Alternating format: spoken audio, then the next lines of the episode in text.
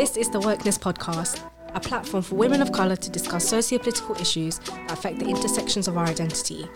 Hosted by myself, Mina, Stacey, Adil, Khadija, Sheris, and Jess. We recognise how powerful women of colour spaces give rise to the feeling of empowerment. Therefore, expanding the space is imperative to express the voices of the unheard.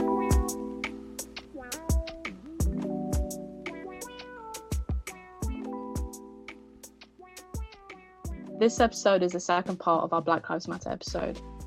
In this episode, we'll be talking about who is excluded from the movement and how all Black Lives Matter, as well as Black women and police brutality, and specifically the memification of violence against Black women. We'll also be talking about the fall of celebrity culture and whether the face of the celebrity holds as much value as it used to, or whether we just want to see them open their purse. We'll also be talking about Black celebrities having to choose between standing up against injustice or their career. And to end the episode, we'll be talking about holding celebrities to account. Hi, guys. Welcome back to episode four, part two of the Wokeness Podcast. Woo! I like that one. That was nice. So, so, the last episode was part one, and we are back with the part two because we felt like there were so many other things that we didn't get the time to talk about. So today is going to be that episode where we fill in some of the things that we didn't mention and just go into a bit more detail. Um, and the first thing we're going to start off with is intersectionality and having a conversation about who was excluded from the protests and who became sidelines during the protests. So, by that I mean like looking at the relationship between men and black men and women in how they're treated as a result of police brutality. So, for example, everybody was saying George Floyd's name, um, and then when it came to saying the names of black women, they kind of became, you know, sidelined. Um, not many people knew that so many black women were affected by police brutality as and i think that you know there's been a debate about whether we should say it is police brutality instead we should really be calling it police murder so when it comes to police murders of black bodies a lot of the times we know it happens to black men more than it does to black women and that really does come down to the fact that black men who die as a result of police murder they're the ones that get the most media attentions or because they're the ones that get recorded more. So, for example, with um, Sandra, I forgot how to say her last name, Sandra Bland. Yeah. Mm-hmm. Um, she died in police custody. And because that wasn't a recorded event, it didn't get as much media traction. But the more people started doing research on it, the more it started to come out the woodworks that this was the case for her. So I wanted to hear what you guys thought about that, like intersectionality and the Black Lives Matter protests. Um, I think I have a kind of nice segue from from that. Uh, in that, there's a really good TED Talk video called "The Urgency of Intersectionality" by Kimberlé Crenshaw, um, and her video, the beginning of it has this kind of experiment where she gets all of the audience to stand up and only sit down once they stop recognizing the names. Um, and in the beginning, everyone, like, uh, we get names like Michael Brown, George Floyd, um, and everyone stays standing. But then when it came to, and those were the names of uh, black men who were murdered by police. But then when it came to um, black women being named um, as victims of police murder, police brutality, um, people started sitting back down. Um, and it was really interesting because she said in any in every single setting she's done that experiment in, the same thing happens. So whether it's um, like a democratic like event democratic party event or whether it's like a women's advocacy group event people always sit down once she starts naming black women.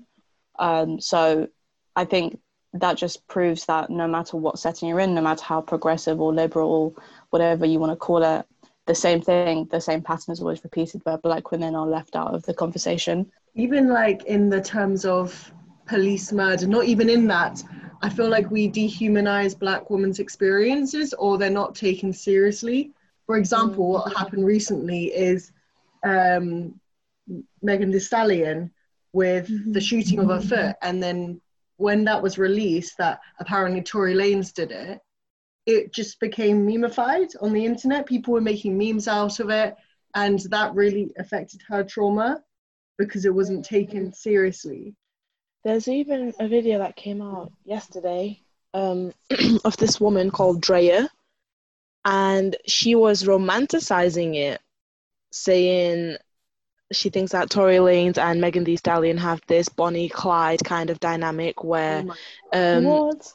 yeah. So she was like, Tory Lanez might have been like, "Oh, stay in the car," and then Megan was like, "No, I'm gonna go out there," and then he shot her in the foot, like, "Oh no, you're not gonna go anywhere." So she was making it seem like it was this romantic moment and she was laughing at it. And she's also somebody who has a problematic past. Um, I didn't really, I don't know much about it, but what I saw on Twitter is something to do with um, her son and her being negligent with her son. Um, and people like, we haven't forgotten what you've done. So for you to come at another woman during Mm. her trauma, it really doesn't sit well with anybody. And the fact that she had the confidence to laugh about somebody's experience Yeah. just wasn't right. It's just that, like, with black women, you have two forms of oppression. Number one, you have being a woman. Number two, you have being black. And then people, when they talk about that, they either talk about being a woman or being black, whereas it's a crossroads. Mm-hmm. Mm. And it kind of goes into the um, conversation about all Black Lives Matter. Yeah. Um, And a lot of times people do seem to forget that black trans women exist and that, like, for example, like during like the peak of the protests, there was this video going around of like a group of black men attacking a trans black woman. And for them, they didn't see the fact that she was one of their own in the sense of race, but they just excluded her because of um, her gender identity. And it was it was so like weird to see that you're protesting against injustices against yourselves but you're in turn oppressing somebody else because of their identity. So it really does show that there's levels to it and how can you as somebody who's been oppressed feel like you have the right to oppress somebody else? Yet you're all fighting for the same cause but you're deciding to separate their identity when really Mm. they come as a whole being yeah I, there's just so much there's so much that needs to be addressed within our own community. And that's not and that's not a pass at um the like you said the the police police brutality or murder that we face. But i don't know seeing seeing stuff like that is really really discouraging. And i think it plays into the hands of what what what people um want. They want they want us to be divided because we have less of something to stand for or people to stand with. Mm. I also think this might be a bit abstract, but like, um, a lot of the so I, I get what you mean, Hado, as in um, I think this like uh, excluding certain people from a movement kind of plays into the hands of white supremacy because like even like the the construct of the gender binary is a white supremacist thing like Mm. do you know what i mean it's a very colonial um concept and it's like the division even within like marginalized communities like it all does play back into the hands of like white supremacists really Well, I forgot what to talk about. Sorry, I was trying to figure out like what's what's a good response to that because you basically said it all. yeah Do you Mm. know what I mean? Like what else? maybe talk about what you guys saw at in brighton protests like did you guys see that play out yourselves Oh, I mean, you want to talk about Brian? You know what? One sign I saw, and I do not know how to feel about it. There was this white girl, like white, white, and she had um, a poster up, yeah. and it had a picture of her mixed cousin, who's about five years old, saying like, "Does her life matter?" Huh? Yeah, yeah, yeah. And I don't know how to feel about that because I looked at it and I was just kind of shocked because she was right in front of us when we went all together. I don't know. It's just that's a very different dynamic in my opinion. Exactly. So if it was like a black mother. that makes sense. Exactly. Whereas it's from the place of a white woman. and it's also it also goes into the conversation about weaponizing black children, Mm. especially black girls, um, because there were so many times I saw images of like black, really young girls, like around the age of five, six, going to these protests, and people saying this is so empowering. She's being, she's part of something bigger than herself. She's really like mm-hmm. getting an understanding of race relations, da da da da da. And it's the fact that she's a child, and people weren't really looking at it like that. They were just seeing a black girl and automatically weaponizing her as they're using her as a weapon of progress and Mm. then people try people struggle understanding why black women feel like they have so much responsibility when it comes to Yeah.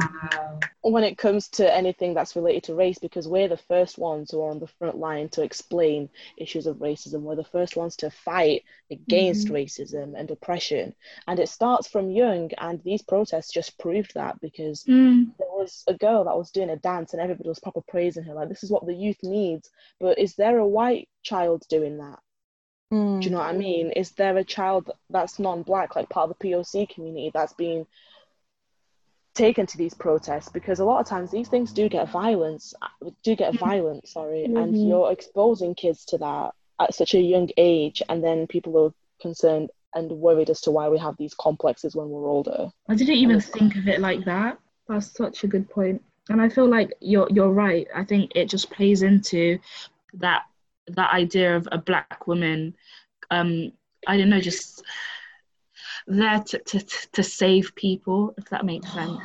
I've got have have you guys seen that tweet um of this white woman? I don't know like if she's a celebrity or like what kind of position she holds. I don't know, like status wise. Um but she sent out tweets saying something like um uh, black woman I think something like black women are the ones who have to save all of us because white women are failing, continually failing us. Um and this is coming from a white woman and a lot of the replies were saying like how come why is it that you're framing it as if you're not also part of the group that is failing society like Mm. she was framing it Mm. as if like oh white women are continually failing like this movement as if she's not also part of that group and then also just like the sanctifying and like um when i think it plays into what Stacey said like when you see like black women and especially like how young like black like like black toddlers like little girls like at these protests and they're like lauded for their participation like it sets up like for, for this white woman who tweeted that like it sets up this idea that like black women are going to like save the movement when it really it shouldn't be on the backs of black women to do this Mm. work Mhm. um but yeah it was just that tweet was just so like the audacity of it was just shocking I think it's mad that she's tweeted that because every time that we learned about suffragette movement in high school, it was Mm. always white women who were doing the most, and Mm. it was very sidelining of POC women. Do you know what Yeah. I mean? Like, I've think a whole movie comes out they'd be more willing to put themselves on the line but no like a whole suffragettes movie But, but people forget that with the suffragettes movement, black women still didn't get the vote till years Mm. later, Mhm. which is mad. hmm I think I am guilty of. I know we just talked about intersectionality and all that kind of stuff, but I am guilty of separating white women's identities. So, for example, like what Kadisha just said with that tweet, my first thought was she is white before she is a woman. Mm. Do you know what I mean? Even though she's but i think that's fair enough you know Yeah, I can see how it can be a bit problematic for me to say that, but I can also see how it is a fair comment to make because at the end of the day, white women, they are they have that privilege from their whiteness.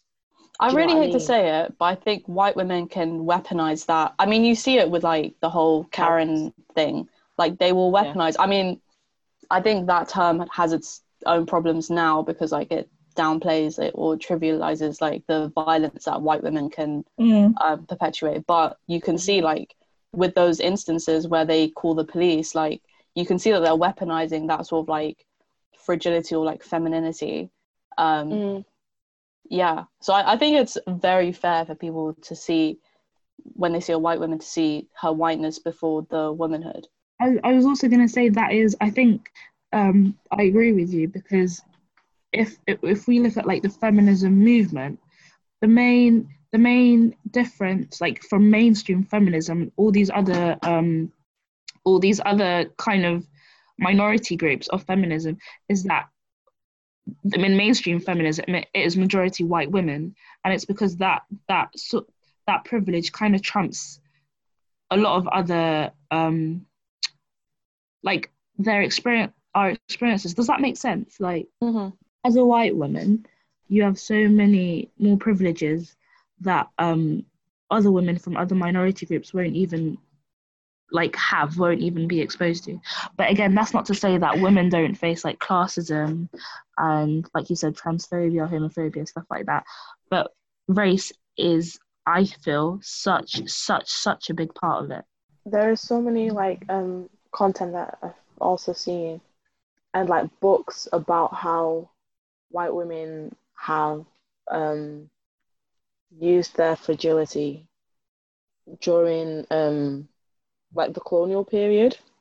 And some of the things that they did out of jealousy and spite for black and POC women some of the stuff is so cruel. And it's so weird to think that those are the people that are the ones like air quotations spearheading like the feminist movement.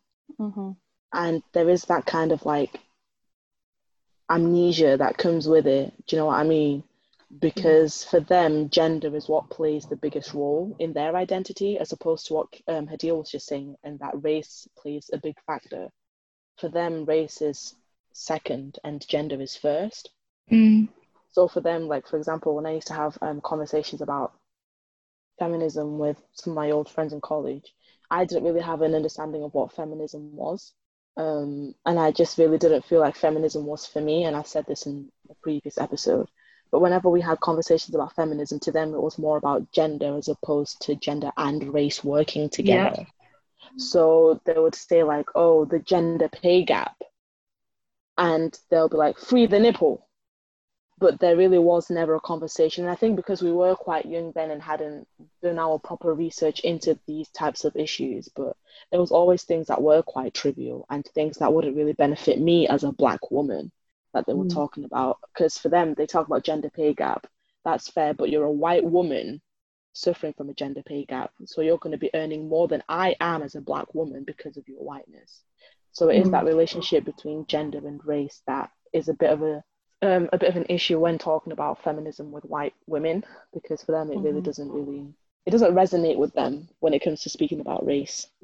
So I was going to change, kind of go into a slightly different topic. Was um, with uh, like white gay men, um, kind of co-opting um, the behavioral culture of black women, um, and how like what that's done for the movement. I don't know, like if you guys had thoughts on that, because like I you see it all the time. It's it's really weird because I was watching um like a catfish episode um a few weeks ago, and it was like one the catfish turned out to be this like white guy from LA, and you could just see like from the way he was talking, um, it was com- it was like almost he just lifted his personality from like what he probably thought was like how black women talked or acted, and it was just sort of Mm. like it was really crazy to me because it's like that sort of no sense of self awareness of like Mm. where you're drawing your influences from or i don't know it's just a very like weird thing for me especially in in this kind of like movement right now. There was um, a tweet that I told you guys about where what was that? The celebration of Juneteenth? Yeah. And there was this guy um, that was saying like um, Juneteenth shouldn't be made into a holiday um, because it happens during Pride Month, and Black people already have an entire month dedicated to Black history. Sincerely, the gays. And it was a white gay man, and in the comments, everybody was like, "The gays who?" Because uh, you're not speaking for me. I am a gay, but you're not speaking for me because I do not agree with your opinion.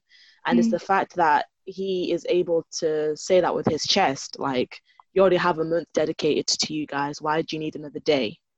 Mm. and it just really shows that he's speaking from a place of privilege from Yeah. his whiteness and the fact that he said the gays shows that he's completely ignoring the fact that there are so many different types of people in the LGBT community of so many different ethnic backgrounds.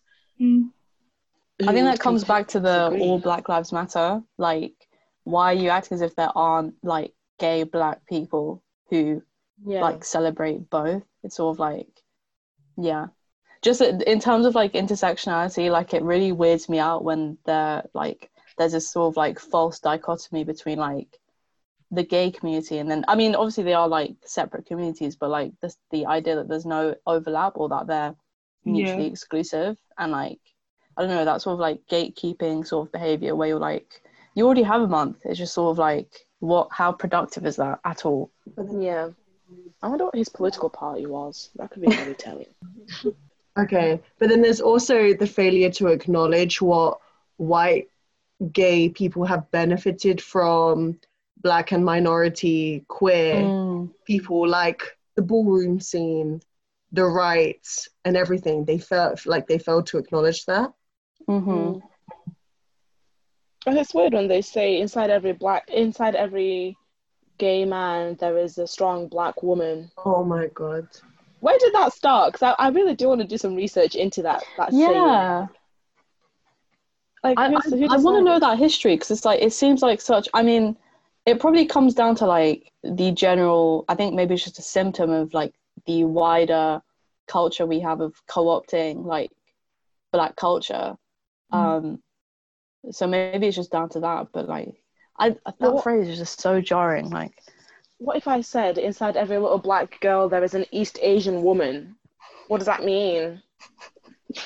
Gen- gen- genuinely, what if I said inside every South Asian woman there is an English lady or an Italian? Inside every inside every English bloke there's an Italian stallion. What if I said that? Like, what does that genuine? What does that actually mean? You know, like oh. if my grandmother had wheels, she would have been a bike. Like we say that all the time. Would have been a bike. Grandmother had wheels. does that mean there's an Italian inside me? Like, what does that mean? Like, let us know. put it down in the comments. Please don't forget to like Comment and below. subscribe. Where's Perez uh, Hilton, by the way? Does anybody know? no clue. No idea. Because he's one of the people that Perez, really you did. said. Paris. Yeah, Perez. Oh. No, He's Perez on Hilton. TikTok. Oh, is he? Mm-hmm. Also, can I just say, I had a dream. I, I had a dream last night that Katie Hopkins' uh, card got declined in my Sainsbury's. I don't know why I wanted to share that, but I think I don't know. Yeah, uh, she's bankrupt, isn't it? So I just had a Is dream. that she? she- yeah, I swear to God, I had a dream that I want, that she wanted to buy some milk something, and her card got declined. And basically, the security guard in my Tesco's is her uncle. The uncle, can I come see? And then we both watched her card get declined. and then I left, and then I said thank you. And honestly, it was a really nice dream. No, I'm not saying that. Like, I'm not saying that someone not being able to feed themselves is great, but like, it was the uncle part that I like. But it's Katie Hopkins. So I Also, think I don't like Katie. Hopkins. Yeah, sorry, I just had obviously I had to say that. I don't like Katie oh. Hopkins. Back into it, we really wanted to talk about the memeing of violence against Black women. Um, We did go into it a little bit with um, what happened with Megan Thee Stallion, but the one that really shocked me the most about becoming a meme is the death of Breonna Taylor, but more specifically, um, people wanting to get justice for her murder. And this kind of goes into, once again, some of the other topics that we're going to be talking about today. But um, I wanted to know how you guys felt about people memeing, um, say her name, Breonna Taylor. I've seen it on TikToks.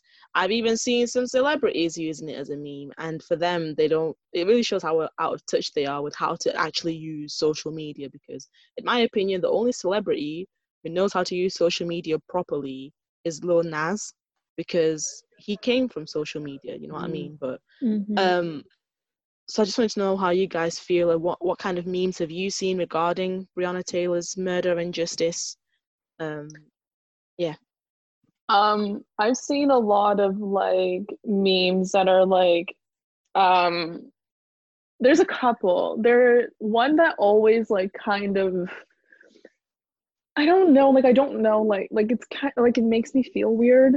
Um, is the one that's kind of like today, like today's a beautiful day, um, but also like arrest the uh, murderers of Breonna Taylor, Mm. or like the ones that are like it's like the one, uh, one that's like another one is like um it's a beautiful day to like arrest the um murderers of Breonna Taylor but like the first one where it's just kind of like an afterthought does that make sense like Mhm. it's all it's like oh um I think Lily like someone mentioned one time that Lili Reinhart was all like this is to get your attention so like arrest the cops that murdered Breonna Taylor like and it was showing her side boob Mm. in Yeah. the picture Yeah. and it, it's just kind of like like i don't know when it became meme like quote unquote memeable or like I, it- it just feels weird Yeah, I think um, the problem with meme culture is, like you said, like we don't really know when it became a meme, and I Mhm. feel like people probably had the right intentions in the beginning as a way of raising awareness, um, and also because movements are now becoming trendy, it then turned into a trend to raise awareness, and then that in itself created it created a meme out of the situation, if that makes sense. Mm-hmm. so that kind of that's kind of a way that we can look at the progression of it into a meme but it's just that with memes it's hard to control what form it's going to take and then sometimes it does become a bit ridiculous um, Mhm. and it also becomes clickbait Mhm. and Mm. I've been seeing so much clickbait on Twitter. Like, for example, when um, uh, okay, so for example, the one that I one of the ones that I saw was about um, oh, they're like breaking news. We found out who Becky with the good hair is, and it was a thread about like J the like um a thread about um who Becky with the good hair is um regarding Jay Z and Beyonce. So I clicked on it and I was like, okay, this is a bit random. And it was just a load of petitions to sign. And um, it was saying, like, oh, arrest the police officers who killed Breonna Taylor and um, should reopen all these other cases, sign these pe- pet- petitions, and don't do some donations. And I don't know how I feel about it because it did get a lot of people's attention, but at the same time, Mhm. like, is it necessary to make it clickbait?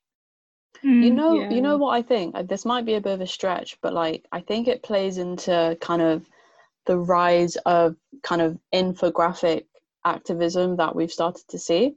Because I think what I initially saw before Breonna Taylor became like a meme, um, or like put into a meme format, I started seeing a lot of like aesthetic posts about Breonna Taylor, like um, aesthetic pictures with like text overlaid with like justice for Breonna Taylor.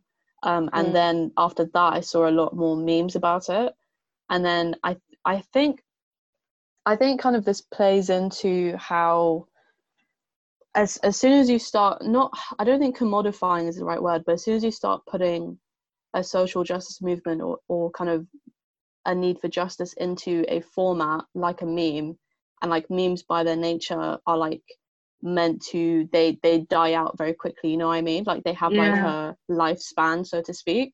I think as soon as you start putting these kind of movements which are supposed to be sustained and like integrated into your daily life and not just your like social media or whatever um as soon as you start putting these movements into like these like meme packages that includes like the clickbait uh twitter threads or the aesthetic infographic post that you can like put onto your instagram without ruining your aesthetic or you Mm. put it into like tiktok dances like all of these things have their own life cycle Absolutely. and um of course w- when you take into account like our biases against like vulnerable groups so like black women black trans women um they or they are already so vulnerable to like this kind of memifying already.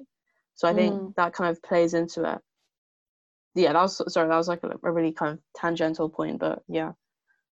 Khadijah, You- hmm can I borrow your dictionary? of course But um, do you guys believe that there's only so much social media can do In in in what way? in terms of bringing justice? Because you see bare people posting the black boxes and again with these infographics, but do you think that is actually making a vast difference, or do you think we should get out of that and actually do something on the daily? Um, I feel like as bad as it, I don't know if this is the correct word, but I think because using social media is so passive, it's Mm. something that you can do without putting in too much thought or too much arrangement, if that makes sense. Whereas if we want to do something on the daily physically, there's only so long we can physically protest. So the next best thing that gets the word around quicker and is easier to arrange is social media. And it's I find it like I don't like the fact that we rely on social media so much. I would much rather have something that is a little bit easier to control, especially when it comes to social justice. But mm. social media is the next best thing. And I feel like that's one of the only ways I've been able to do my little bit of activism mm-hmm. because there was- Especially now because of COVID, I guess, as well, that Yeah. social media. Yeah, hundred percent. So I feel like it is good. I think it's good to get the masses. Like it really does become like the world stage, Yeah. and I do feel like that there has so much that social media has achieved regarding this movement. But at the same time, it is something that is so volatile and so difficult to control that people higher up won't necessarily see it as something that's of value and they won't take it as seriously because of meme culture. I just wanted to come back to a point that um Khadija said about um like using using memes, and I think you're right that there's it's definitely like it's it's, it's a cycle. Like a, a meme has a life cycle, if that makes sense. I feel like people using like TikTok, for example, as a way to speak about Breonna Taylor, the death of Breonna Taylor should alone cause mm-hmm. you cause you to to to feel anger and mm-hmm. and mm-hmm. have the motivation to mobilize. It shouldn't have to be hidden in a TikTok to get you to react or in a Mhm. photo of some of side boob. It's not your favorite celebrity should not. I don't. Yeah, I I don't know why we're reliant on stuff like that. So I don't, I didn't know who the actress was, and I didn't know that this was happening. But with the memification, with that type of, say, in quotations, activism, I don't look at that and then be like, wow, I'm now woke Mm. because of this. So I feel like it is just lazy. It is just because it's trending at the moment.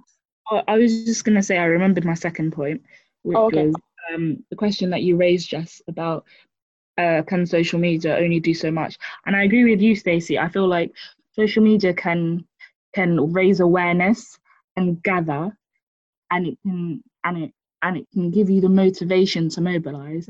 But at the end of the day, I feel like real systemic change happens in in real life, basically within Mhm. within within institutions, within governments, within laws, policies, and changing and changing societal attitudes and cultural attitudes. And again, social. I feel like social media is the starting point, but if you really want to carry out and follow through with the work, that has to happen outside of it. Thank you. I think that feeds into representations um, via media. Or should I say it this way? It feeds into media representations of certain issues. And like you said, like it, social change really can only happen properly and effectively in real life. And I feel like because social media is a different reality, mm. it it is like an entirely different dimension from the space that we're physically in. And i think that that can also be said about media representations of issues because they want to give you their reality. They're trying Yeah. to make their reality the dominant idea. That's what everybody should be reading. And it goes into like people like the sun the daily mirror how they're going to represent things is going to fe- is going to be reminiscent of the reality that a specific group of people is living and Yeah. that reality might be that black lives don't matter and that um, protesting while black is a crime, whereas protesting while white is just the standard. Um, Mm. And then that also goes into the conversation about what it means to protest while black. What are you protesting against? What are you fighting against? And what do white people protest for? What are they fighting against? Because in the conversation of COVID, there were white people in America protesting that they wanted a haircut, but there was nobody there with riot gear. So for them, Mhm. protesting while white is a privilege in a sense that they won't have violent opposition. Whereas when black people and indigenous people, POCs, and every other ethnic group, when they're protesting, it's seen as criminal, it's seen as wrong. Yeah. So, also, like, what people protest for can also trivialize a movement and trivialize protesting as a concept itself. Mm. So I just kind of wanted to know what you guys' thoughts were. My grammar, I realize that sometimes I speak like using words and all that kind of stuff, and then my grammar just drops to you guys's. Like, what is that? That that's you know what, English I- is fake, Stacey. It's all it's all fine. Thank you, thank you, thank you. I No one cares. thank you. I just thought it was funny that I went from like speaking articulately to saying you guys's. But anyway, um, yeah, I wanted to know what you guys' thoughts were on um, like protesting while black versus protesting while white. Protesting while black is like really scary. Mm. Um, I so for example, um, I've been to every like I don't want this to sound like braggy. Um, it's like so since the movement has started, um, and like protests have started popping up in Brighton, um, I've been to every single one. Now, for those of you who don't know, um, I'm Canadian, so I'm here on a student visa, and uh, it, there is a possibility that at these protests they can get violent, something can happen, and I was really worried because, as I said, I'm on a visa. So if I get arrested, I'm gone, right? So I get deported. If I'm even like somewhat involved with the police, like I'm gone. While these protests were happening, it was like really, really, really scary, even though, um, like like some people are being like maybe it won't get to like the same extent that it does in america like i'm pretty sure it'll be fine. But there's still that part of me that was just like okay but like what if like something happens? Do you know what i mean? And i'm just there and then people start getting arrested and i'm just there because i'm there. And like they start asking information and like i remember like people being like you can't like just like like I, like it was scary. It was really really really really scary.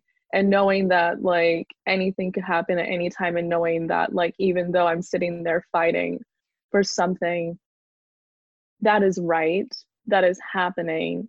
Like the fact of the matter that in the back of my mind i kept thinking like you're actually risking like your visa and like maybe even your life like really got to me every time I think just a, a small thing this reminded me of was um I can't remember the name of it. But, you- know there was like a eight not ages ago, maybe like 2017, 2016, there was like a KKK rally um in America, I think Charlottesville, right?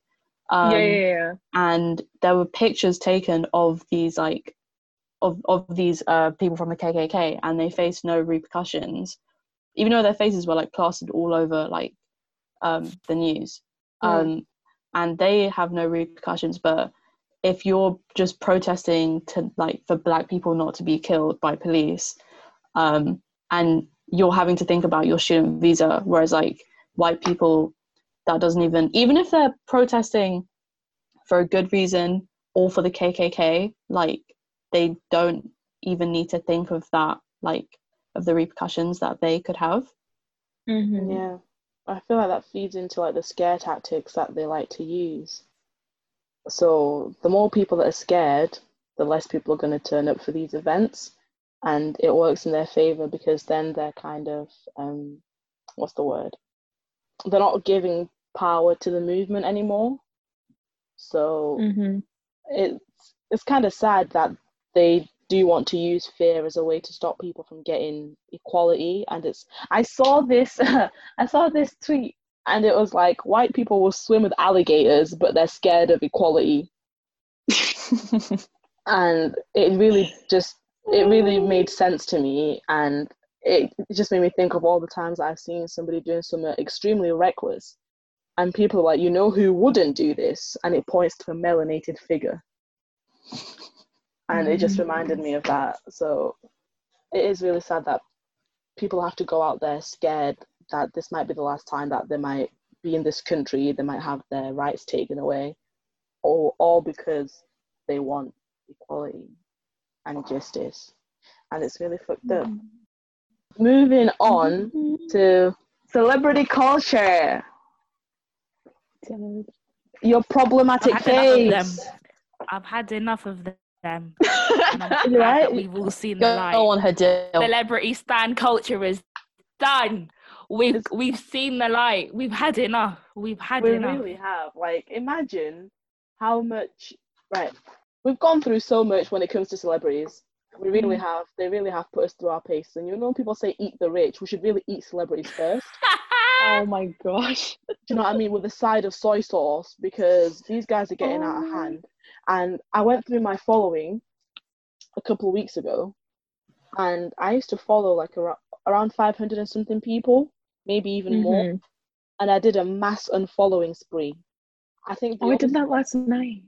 bro it was so satisfying um but yeah i follow a limited number of celebrities now like a very very very limited and some of them it's not because they were problematic i just felt like it wasn't necessary for me to follow them anymore i just have no feeling towards them and Yeah. one of the saddest unfollowings i've had to do was lana del rey i Oh, loved her yeah. music so much she was my artist of the decade I loved her so much. And then she started coming for black women unprovoked.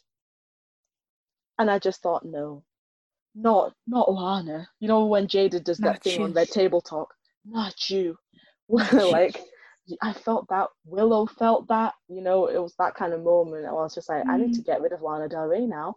And I thought she was all right. Then I remembered she's married, she's in a relationship, sorry, with a police officer. Then it all made sense. I'm just, I don't know. Are we talking about COVID related? Because that's like that's where celebrities have disappointed me. I mean, they don't, they don't owe anything to me. I don't owe anything to them. I don't know any celebrities. I'm not. I don't, as you guys know, I don't have Instagram, so I don't really follow celebrities.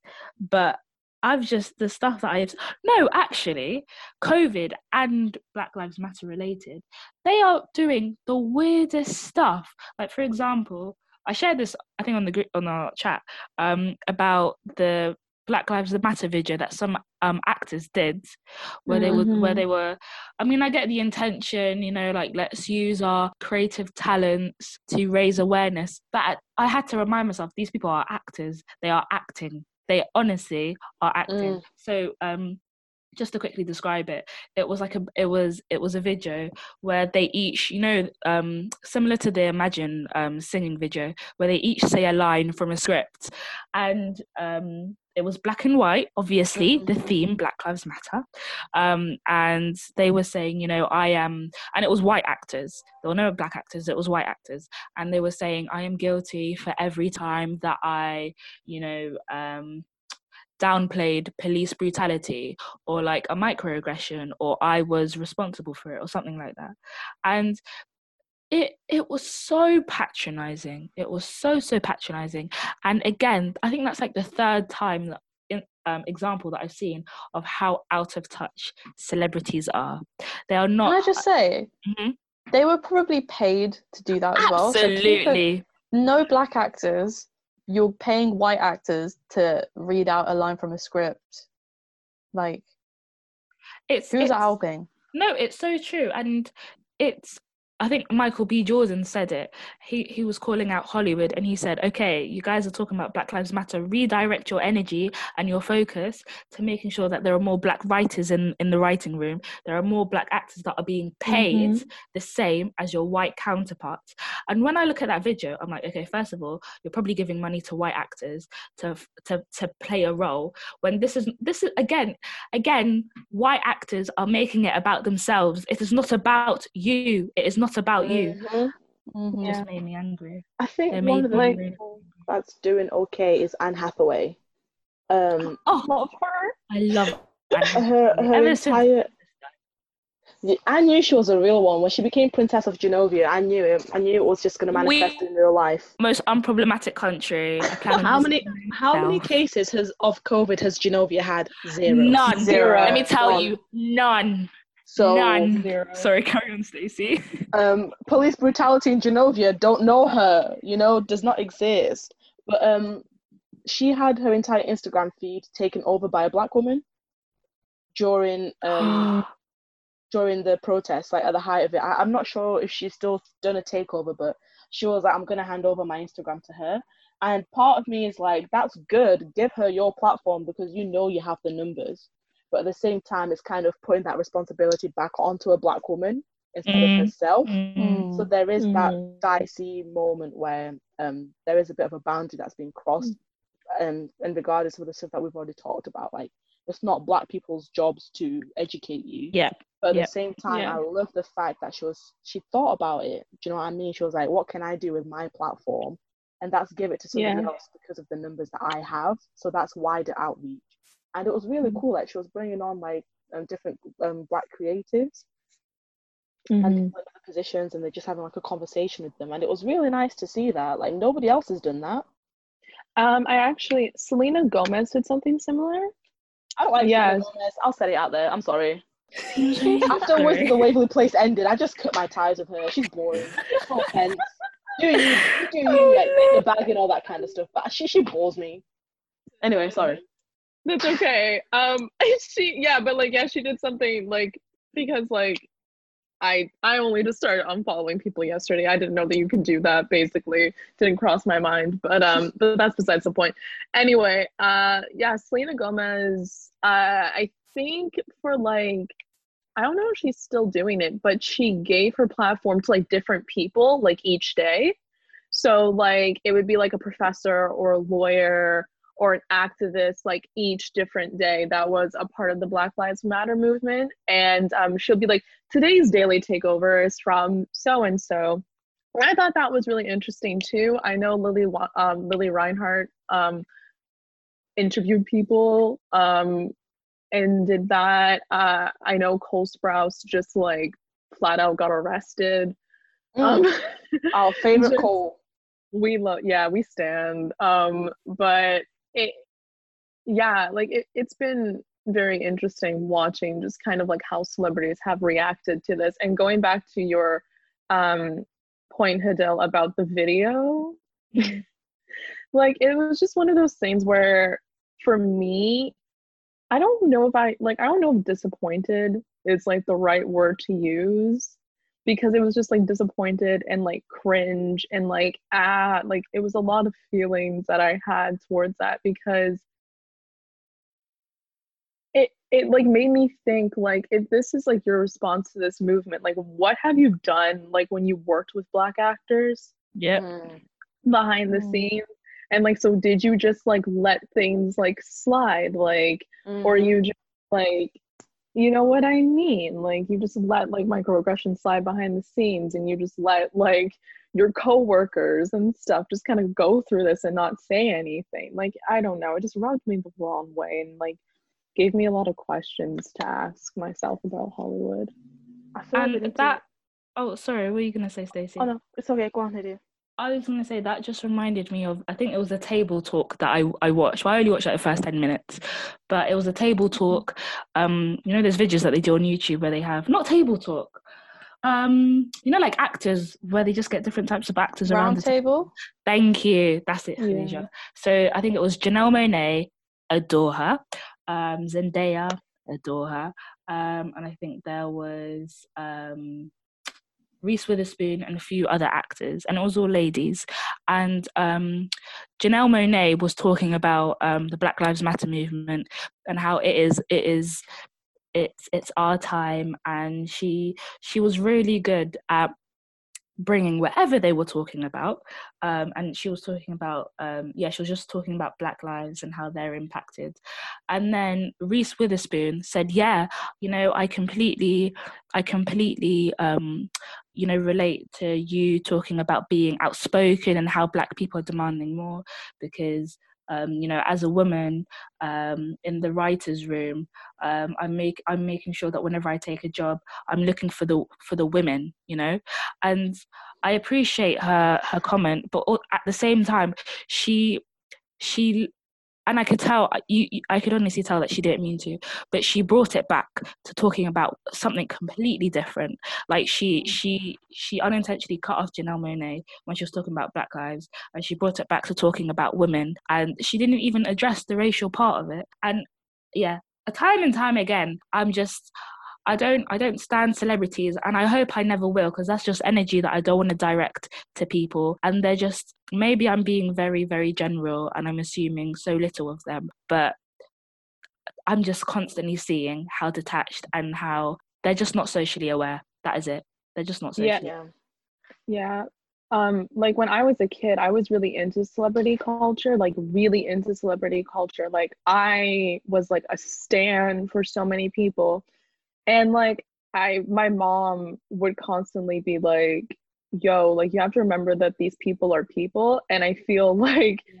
now more than ever, like that what she is saying is like really coming to light about like not putting people on a pedestal because they will just kind of let you down you know that's that's my bad as well because they're celebrities i'm like oh they have to, i mean you absolutely have more of a social responsibility but also mm-hmm. pe- like we're people at the end of the day can someone talk about Dave Chappelle? Because I didn't know that what oh. Dave Chappelle said. Wait, what did Dave Chappelle say? You have segued perfectly.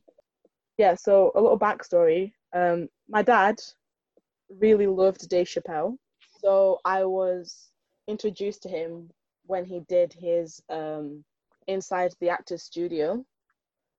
I think I was like seven at the time.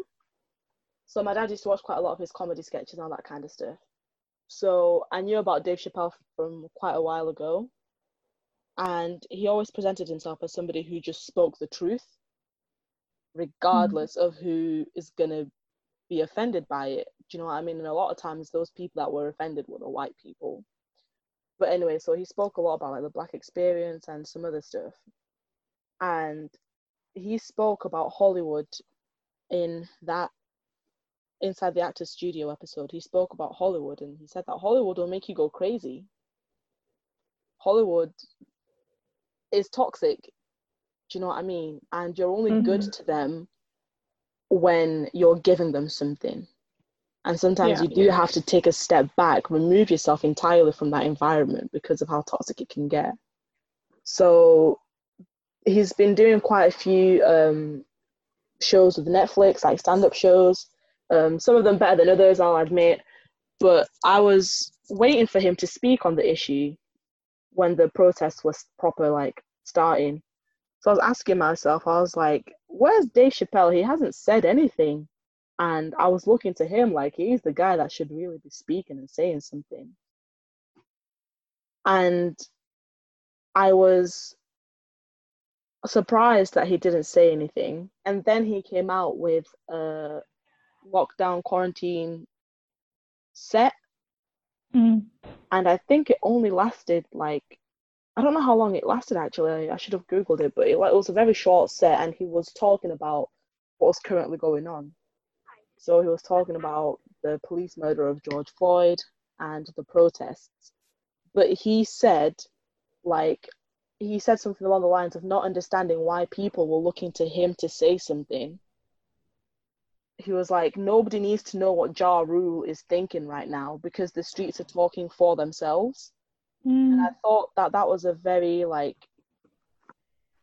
that was such a poignant thing to say because everybody was so looking well everybody was so excited like Dave Chappelle's gonna say something he's gonna say something and he didn't say anything that was like revolutionary or anything do you know what I mean he said that nothing for him to further add because the streets have already said what they need to say. And I thought it was really good that he knew that him as a celebrity, he did it. He wasn't really necessary at this point. whereas mm-hmm. there are other celebrities that felt the need to speak and what they were speaking just wasn't adding any value and i just thought it was really cool of him to say that he knows he isn't as relevant as he used to be in the sense that we don't need celebrities to speak for us anymore. Mhm. because we're doing that ourselves and it goes back to that video of the actors in hollywood like i see you da da da da um they didn't need to make that video. All they needed to do was open their purse and keep quiet but they felt the need to show their faces. And i think that's also something celebrities need to realize that in our time period now celebrity culture isn't as necessary as it used to be. Do you know what i mean? Like celebrities Mhm. no longer show their face and people start screaming you know? We want more from them and we want to see receipts. As much as we say we don't care what we um as much as we say that we don't need to see how you spend your money at times like this we need to see you openly open your purse and say this i've done. Do you know what i mean? Yeah. we do need those receipts because that's the only way we can trust that you're doing actual good for the movement and for the cause Yeah, like even um, I know we're on the topic of celebrity culture, and this may be going a little bit left, but um, I do remember while um, BLM was just kind of still like when it just like kind of was like I don't want to say hype. I don't like using that word when it comes to this. Um, but like when it was really like in everybody's kind of like face like feeds, I should say um, somebody made a really good point about companies Mm. and like how they were showing support. And a person that I followed on Instagram was like, I want to see receipts from these companies saying that they're showing support and like saying that they're donating and stuff. And that's going back to what you were saying, Stace, about like just kind of like showing that you care. Like when companies were like, okay, we support, it's like, okay, openly donate, show us that you donated, but also, can you put more Black people on your staff? Mm. Like, also, like, can you put more Black people in higher positions? And, like, yeah, yeah, yeah, yeah. Thank I you. feel the same. As, no, I completely agree with you, Sharis. And not only like uh, hiring more black people, but making sure that there is an environment where black people feel safe and comfortable to work. Because I feel like we talk about hiring processes as well, but once you're actually within a, a job, it is a completely different story. And yeah, you're, you're right. Like companies have so much responsibility in terms of the people that they employ and safe, safeguarding them. So it's not enough to say a statement and change your logo to black and white. Like Mm. you said, we want real results. We want receipts. Um, I also wanted to touch on um, kind of going back to the um, celebrity culture thing. Um, and I think this can also work with companies as well. I'm not too sure, but um, having to choose between injustices Mm, and standing up against standing up against things that are not in alignment with your moral compass, ethics, or whatever, and then having to choose your career. So there was a lot of talk about black celebrities having to make the choice between their career and speaking up against Mhm. racism. So people like, oh, be careful, you might lose your career. John Boyega, he's the best example I can think of because he was one of the guys that a lot of people were coming for. Like, you need to be careful what you're saying because you've got young Star Wars fans. And he basically said, I don't give a fuck. Like, I don't care. He's Yeah. gonna speak out regardless. And it's just that it's just mad that people have to make that choice in this day and age. Yeah, like I remember some again, like it was on Instagram and somebody um had a post that was like, it's funny how like I don't know if I should say this. Um like Mark Wahlberg allegedly, I don't I haven't really looked into this, but allegedly according to this post Now he has a whole Wikipedia section about yeah. about hate crimes. Okay, crime. you know what I'm talking about. Okay. Yeah. yeah, yeah. This is um, this is me trying not to get us sued. Um Oh. but like yeah so uh apparent like so he has like he has a history of like hate crimes Uh-huh. and he has a pretty successful career. And the post was saying it's really jarring how like John Boyega is worried about being blacklisted at the moment for standing up for his life, while Mark Wahlberg has a list of hate crimes and he has a great career and he has nothing to worry about. And like Mhm. it, it it's just like like I remember and like this is a topic that has come up a couple times in just like personal conversations I've had. There's a girl on Riverdale named Vanessa Morgan and she has been very very vocal about um her and the oh my god her name's ashley something but she's also uh she also played on riverdale as well. And they have both of them have been like very very vocal about like the racism that's happening in hollywood. And i believe that vanessa uh, vanessa morgan said something along the lines of that she gets paid the least or something in all of her Mm. casts.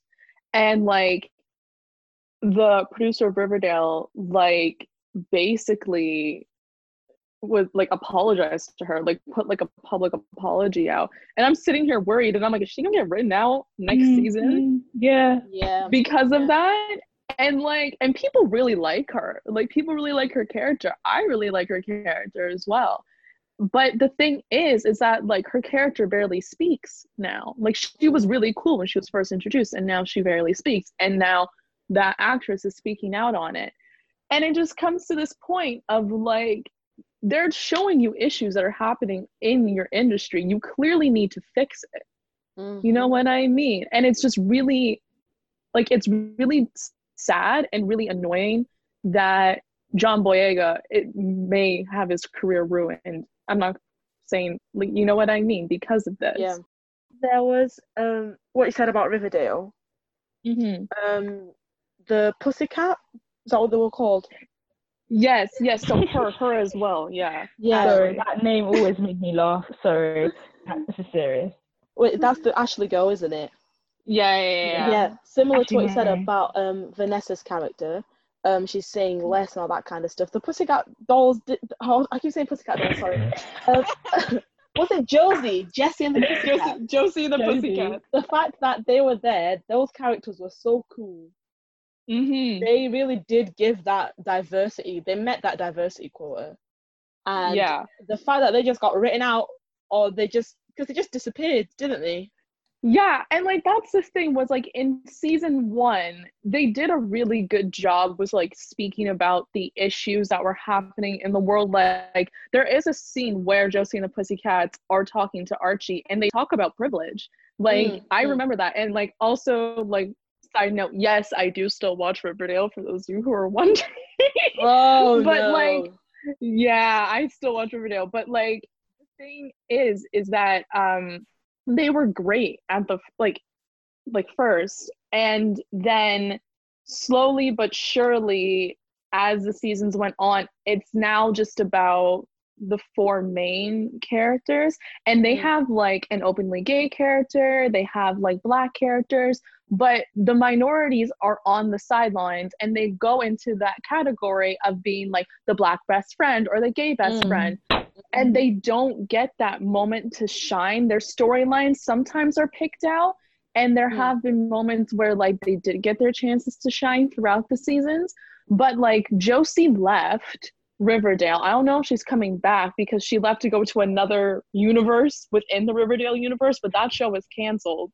But it's like one of those things where it's like you wrote these characters in as diversity. You were great at addressing it at first and now Mhm. you've literally just fallen into the stereotypical hollywood line. Well like vanessa morgan's character who's still there she has a great storyline and she had a great introduction and they can do so much more with her character but all they have done is made her the girlfriend to the white character and the white character steals the show and she's just kind of there. That's when the conversation of having like actual black and ethnic writers in the room. Yeah. Because they're the ones that are there to bridge that gap of so they're the ones that are there to give depth to those characters. And at the end of the day like we always say it shouldn't be our responsibility to write our own stories. But at the same time yeah. I would rather have that responsibility put on me and put something out there that's worthwhile that has better representations. And the um conversation about like Vanessa's characters and all the other like diverse characters being sidelined, I have been seeing a lot of like threads and conversations around how Bonnie was treated in the Vampire Diaries and Yeah. how other um, POC characters are treated within that franchise. Like the fact that whenever there was like a black character introduced, they got got, they got killed. The amount of times that Bonnie's character Mhm. was written to be the savior of everybody whilst getting little to no recognition Mm-hmm. was just quite tragic and even like the end of her storyline she didn't really get her happiness but everybody else did. So it was like everybody else was she was suffering for the people and that really does kind of reflect like the life that we live where a lot of times black women are the ones suffering but they're not getting the recognition and they're not getting the support. And i think that's why like for example oh i may destroy you. Oh my god, just finished that. That show okay, has- first of all, no spoilers, but can I make an abs like a quick kind of abstract point? Yeah. About Annie Yeah. Destroy. Okay. So um I don't watch Netflix, but um I this whole conversation kind of like reminded me of when we were talking about like the life cycle of a meme. Mm. And you know how like pre Netflix you kind of like you had to wait for things to come out. There was a very like sustained um like if if you're a fan of something like you know how like binging only became like a proper thing once Netflix became a thing. Mhm. Um, and I just wanted to like maybe I don't know if this is like way too abstract, but like this kind of culture we have now of like Netflix and like binging things and kind of like the culture of always needing to like pump new content out Mm. and rather than having like well written period of time Mhm. um i was thinking like i mean there have always been issues of uh writing black characters out or having a diversity quota or like um black actors being blacklisted for talking about their their wages um but when you add a culture of like i'm not saying netflix doesn't produce quality shows but i think we're now in a culture where quantity like kind of overtakes Yeah. that like we want more seasons we want them now we want to binge them so we can take over twitter like hashtags about them right? And i Mm. think the issues that already exist with like the systemic biases in tv and movies um, are just compounded when you add in a culture of like um that like a culture of um how do i put this? Needing new content all the time. Those kind of issues are just they feed off of each other so like in a show like riverdale where i'm i don't know i've never watched riverdale but i assume like people always want new seasons. So like i guess in in a writing sense um i don't know how to put this just the writing becomes sidelined in in order to produce new content. And if you already have a racist system that it kind of just gets worse. Mhm. but yeah that was just my kind of weird abstract point about netflix hegemony yeah Yeah. Saying that though, people are begging for less Riverdale seasons. People want them to stop. The Yeah. actors themselves, they want out, but the contract won't allow it. They want to leave. They want to get. like it's actually so like the fact that I'm still watching is like actually I think it's because I need to like finish things and like Yeah. I'm so far in at this moment that I'm like I can't like I can't get out. Get out. Wow. Do you see what you yeah, did there? yeah. I Yeah. honestly I probably should like it's just it like it, it's not quality like it was and then like it just wasn't. But Mm. going back to um, I May Destroy You, there will definitely be no spoilers, but I feel like that is a really good show to watch. Um, trigger warnings everywhere because of It's the subject intense. matter. It is very So intense. intense. But what makes it a great so like when it ended, I I clapped. That was one of the first times I applauded the end of a TV show. So did I. Did you clap? I don't know why I'm shouting. Yes, so did I. So oh, did I. oh, I don't know what I don't know what it was. I just felt myself like clapping, and I clapped for a Yeah, with conviction. Yeah. I, I was proper like woo, woo, woo, woo, because it was so well written. Yes. Every Yes. every character, even if they were the air quotation side character, they had their stories fleshed out. everybody was Mm. there for a Mm. reason. They had a purpose, Mm. and that was there was so many layers to this show that I just I felt deeply for every character. Even if they'd done something wrong, I still felt deeply for them because it gave Mm. them that depth. And I wanted it to be longer, but I'm glad that it was a limited series and that it Yeah. was a short amount of episodes because that's when the quality starts to come in. Do you know what I mean? Like it's Mhm. quality over quantity, and the way that she wrote that show was amazing, and it really did surprise me because I wasn't expecting too much from it. But when I did Same. watch it, it was it was amazing. Same. It was amazing. to a T, I completely, completely agree with you.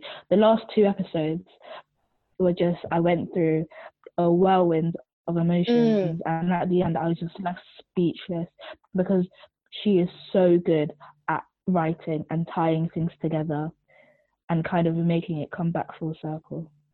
It was really good to see her in a different light because I started watching Chewing Gum before watching um, I May Destroy You, and to see her in such a different character, do you know what I mean? Such a different Yeah, genre because this is more of a drama. It was so like, it was so eye opening, and it's the fact that it's women like her that weren't allowed a space at the table before in the in the industry, and it's it's just mad to see that they, these are the kind of stories and the types of writing that people are not being exposed to because Hollywood has its biases. Let's say she was blacklisted two years ago, we would never have gotten this TV show. Absolutely. So it is quite tragic to see that that's what Hollywood is like. And there was um, I don't know what her name is. I also forget her name. Um, the lady from Grey's Anatomy, but she's also in Killing Eve. Sandra. Sandra, Oh, the I Ellen- adore her. Oh, sa- oh I sorry. love her. Season three Um, of Killing Eve did not did not do her justice. I Same. don't- Killing Eve's a Same. whole nother Season three did not do topic, but What, what about what about with ep- Sandra. season two? oh, season one and two of Killing Eve, Yeah. beautiful. Yeah. Season Okay. three, no. Because I watched season one, but I, I didn't get. I need to get back. Honest to God, watch season Stacey, stop Mhm. at the end of season two. Yeah. Don't watch season three. Okay, fantastic. Right. Because yeah, no, I mean honestly, you could end it season two and think of it as a finished show. Like it ends in a way you can just be like, okay, it's done. Yeah. But um, Sandra, oh, go on. Oh, I just had like a quick um question that just came to mind about just kind of like um black stories and how um Hollywood kind of only accepts I don't want to say this. Um like I don't know how to say this, I should say. Um like they don't really look at black stories that don't have like some sort of like really sad storyline with it Trauma, yeah. Mm, mm. yeah and like like very rarely do we see like stories of black people just kind of like falling in love simply Mm. or like like those kind of like movies that we all know and love like the teenage rom-coms but we don't see them with like black casts and stuff Mm. That's why I like Insecure by Issa Rae. Mhm. Um, Oh my god, yeah. because there really isn't like trauma in your face. Do you know what I mean? Mhm. And it's done in Mhm. such a light-hearted way that isn't taking the piss. You know Mhm. I mean? Like, there's been episodes where I'm like, yo, I can relate to this. And um, some of the movies that Issa Rae does, they are quite simply just simple. Mhm. I was just about to say. Yeah, do you remember the photograph? Because I remember someone interviewing her, and she Mm. said um, in the photograph, which is just like a love story between her and what's his name, LaKeith Stanfield. Mhm. Um, she said, "I want to play boring roles. I don't want to play Mhm. roles where where it's centered around me being the black woman. You know, it was it was simply just a love story, and I completely, completely like." I, I didn't even think, even as a black person, as a black woman, I didn't even think of it like that. I didn't even think of it like that. Um, I know, like, I love talking about like TV and like writing and stuff, but um, I did want to ask about like accountability for um, especially because I know I think Shane Dawson's been like a big issue recently. Oh, um, yeah. not even issue. Sorry, maybe that's the wrong word, but um, just I think YouTube stars specifically um are their own breed of like like ugh, n- not being able to take accountability for anything. Um, but yeah, I don't know if you guys saw the recent Jeffree Star video. I haven't seen it. I know what happens in it, but like, yeah, Um, That I haven't seen was it. either. sickening. I haven't seen it. I I know. but saw Yeah, go on, Stacey. I saw clips of it, and it was him uh, basically using the Black Lives Matter movement as an excuse to not look at some of the bullshit that he's done. And it's really funny to me how every single year Jeffree Star has to release a video saying, I'm not racist, but then in the same video says something that's problematic and unnecessary. So, for example, in this video, he said, like, there's more things happening in the world. Um, look at the Black Lives. He was basically saying, like, Breonna Taylor. He was just saying these names, and people were like, whoa, whoa, whoa, whoa, whoa, whoa, whoa. Okay, so you, as a problematic racist white man, are saying the names of people who have been subjected to police brutality as a way to shield yourself from accountability and the wrongs that you have committed.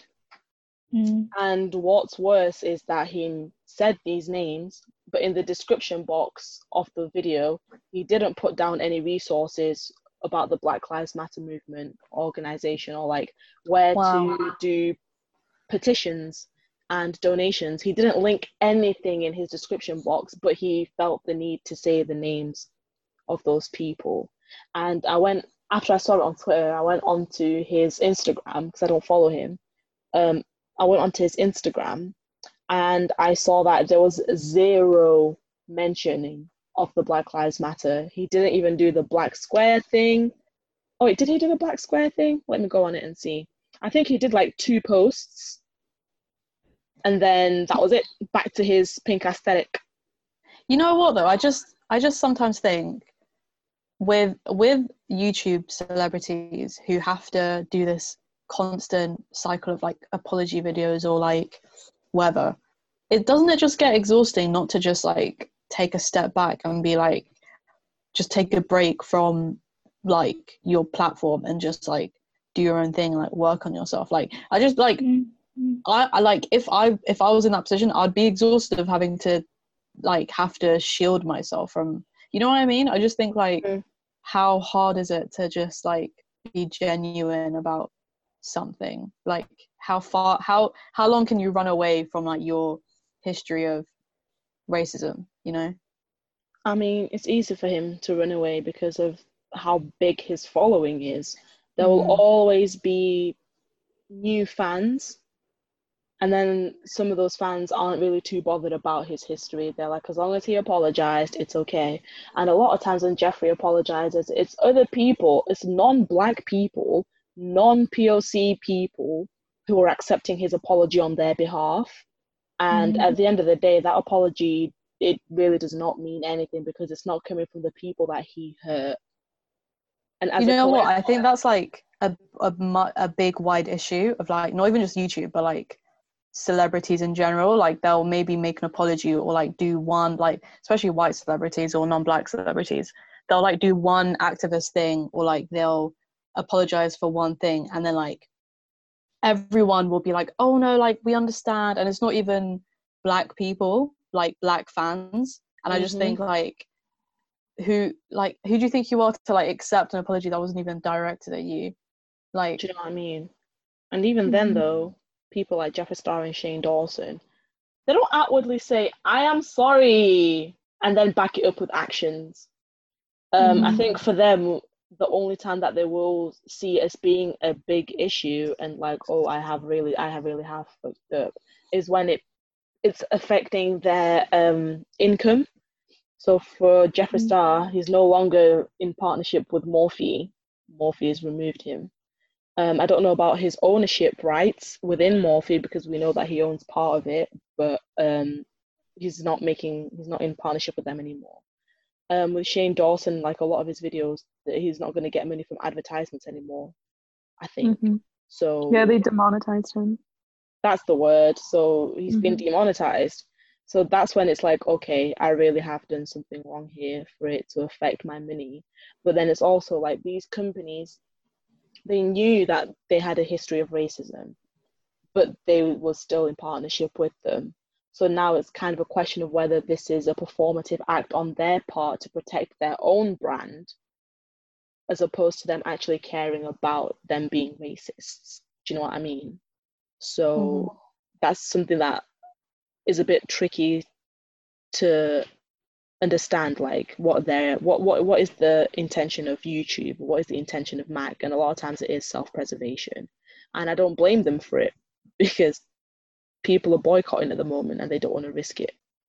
I think that's that's basically everything you know? I mean I did put here like Ellen is not as generous as we thought but I don't really know what else I can say to that to be honest. That's For our outro, I think we should sing Imagine. imagine all Imagine the- all the people. I don't really know the words to be honest living for today. You.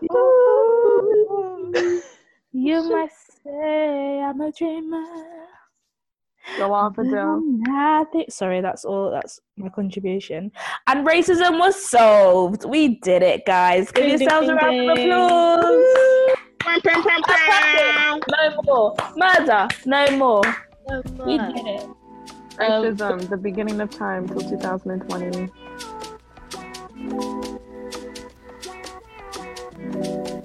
please check out our Instagram page at The Wokeness Podcast.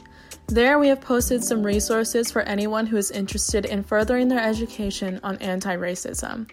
We have recommended some books, films, and podcasts that you can listen to and check out. Also, we have some petitions that you can sign as well. Feel free to comment any other suggestions in the comments section below.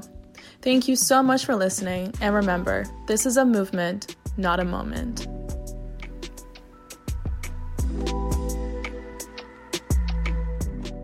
Sorry.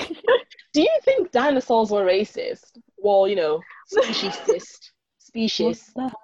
oh, definitely. I don't think. Because, like, I think if you have predator, well, I don't think racism is the right word, maybe, but like dinosaurs, they have predator and prey like any animal, right? Oh yeah. Ooh, Obviously, yeah, you okay, can be that's true. discriminated based on But I don't think that is a, a good uh, framework to apply to racism, though. I think dinosaurs don't If have I a eat concept. meat, does that mean that I'm discriminatory to animals? Um, That is a question. depends the processes behind how you got that meat, I guess. That's true. Oh, that's a thought. That's a that's. So do you think like I don't know what to say to that either, but I feel like it would also be split into carnivore and herbivore, predator and Mm. Or omnivore. or omnivore. I like the oh, dinosaurs that are vegetarian. They're nice. what like the long neck ones? Do you guys remember the Land Before Time? Yes. Yeah, with all the baby dinosaurs and that. Yeah, I That's remember so that. cute. Yeah, I remember that. I feel like some of those were a bit, you know, questionable. I feel like a lot of them had racial undertones. I don't know. Maybe I'm the just. I could go into a whole thing about like Your fantasy racism. Oh, Zootopia, trash. What are they doing? How is it trash? That's really, that's a really good way to. No, because like you can't. Okay, it's gonna cut off, but like Zootopia, you can't like essentialize racism into like predator prey dynamics. Do you know what I mean? Like to because it it like in it like implies that black people are inherently dangerous or something like that. Do you know what I mean? When like racism is a social construct, like it isn't actually a real thing, but predator prey dynamics like that is a real biological thing. Whoa.